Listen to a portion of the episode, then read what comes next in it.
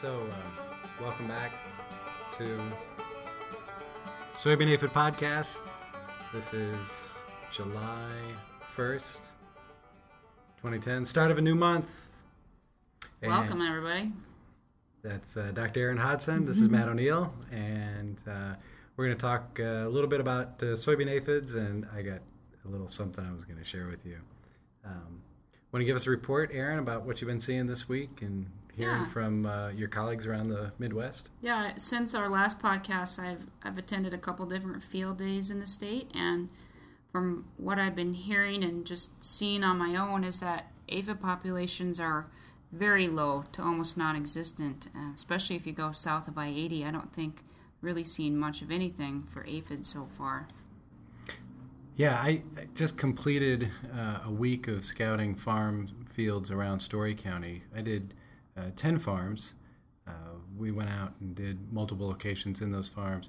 Of the 10, I found one field that had aphids. And in those in that one field, there were two plants, each had about five aphids. So this is a really low population. Yeah. The one thing I'm seeing that I'm kind of heartened by is uh, uh, we're seeing lady beetles in those fields, not necessarily on the plant, but flying around, and we catch those with uh, sweep nets when we uh, pull those through the field. I'm seeing some Orius, which are the little predatory bugs on uh, soybeans, some always lacewings, lacewing eggs, and lacewings, and syrphids.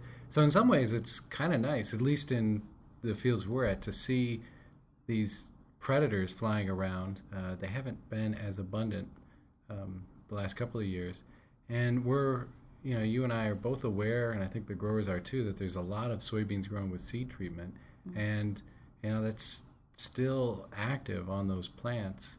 Um, so in some ways, it's um, a- kind of a quiet year, maybe in part because we're not getting aphids coming in, but we also have these management and uh, um, tools, the bugs that are feeding, the insects that are feeding on the aphids and the seed treatment. Yeah. It's encouraging to, uh, for, for sure to see all the natural enemies out there. So, well, that was the soybean aphid podcast. uh, I guess we really No don't have news much, is good news. we don't have much to talk about until I'm guessing late July when we're going to start to see numbers pick up if we get the aphids that start immigrating later in the month. Although, okay, so we're done with aphids. Maybe I was just going to say that as as most of the fields start to enter bloom or maybe in full bloom right now, it's a good reminder to everyone to keep scouting or to start scouting. A lot of the long distance movement begins after bloom. So just because your fields are clean now doesn't mean that they will be in a few weeks. Yeah, good point. Um, this can these aphids can come on in a hurry and really show up. Yeah, what's the news? Well, uh, I'm glad you emphasize scouting. Yeah. I'm really glad you did that because uh, being out in the fields, um, I started noticing things that I really haven't seen a lot of in the last uh, six years that I've been in Iowa.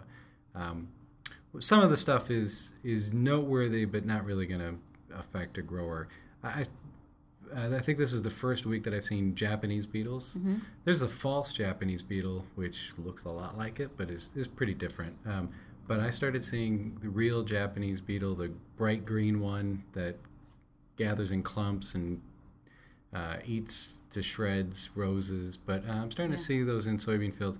And we don't have thresholds for that yet, I don't believe, but Um, it's do have- around 30% defoliation before bloom and 20% defoliation after bloom. So th- that defoliation could be caused by the beetle, by the Japanese beetle, but could also be caused by other things. Mm-hmm. Yeah, So, army worms, other defoliators that are out there. so it, it'd be uh, just noteworthy to say, uh, identify that those beetles are out there. They're starting to cause some defoliation. And um, the other thing that I noticed that I was uh, really surprised by was a ton, at least compared to previous years, of green clover worm.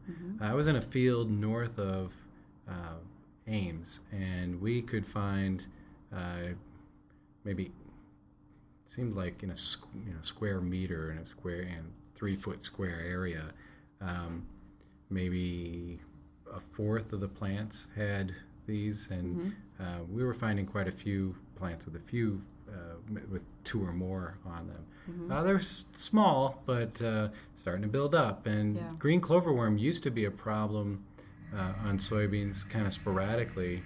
Uh, curious to see it showing up now. Yeah. It wasn't in all fields that we went to, but it was in uh, more than I thought there would be. I think maybe half of the fields we went to, we saw green Yeah. cloverworm in Story County. Did you happen to notice any painted ladies? Painted ladies. The butterflies that are um, that the larvae are called thistle caterpillars. I've seen more painted ladies this year than I did last year. What would Just a painted lady look so like?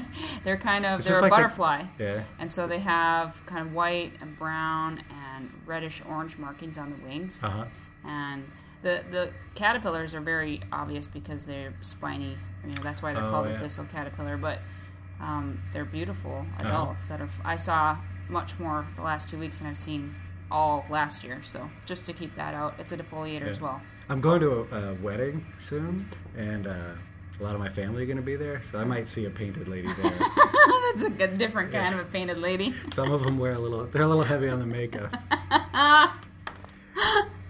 Okay, so uh, yeah, the the caterpillars I was seeing were again we weren't looking for these, but they reminded me of green, green clover worm. Um, a sporadic pest back in the 70s and 80s, and something that growers, you know, if they're going to scout, they want to do a good job of looking for everything. And, Everything, yeah. uh, and like you said, that defoliation can be caused Uh, uh, that, that can be if it gets to a point of like 30%, that Mm-hmm.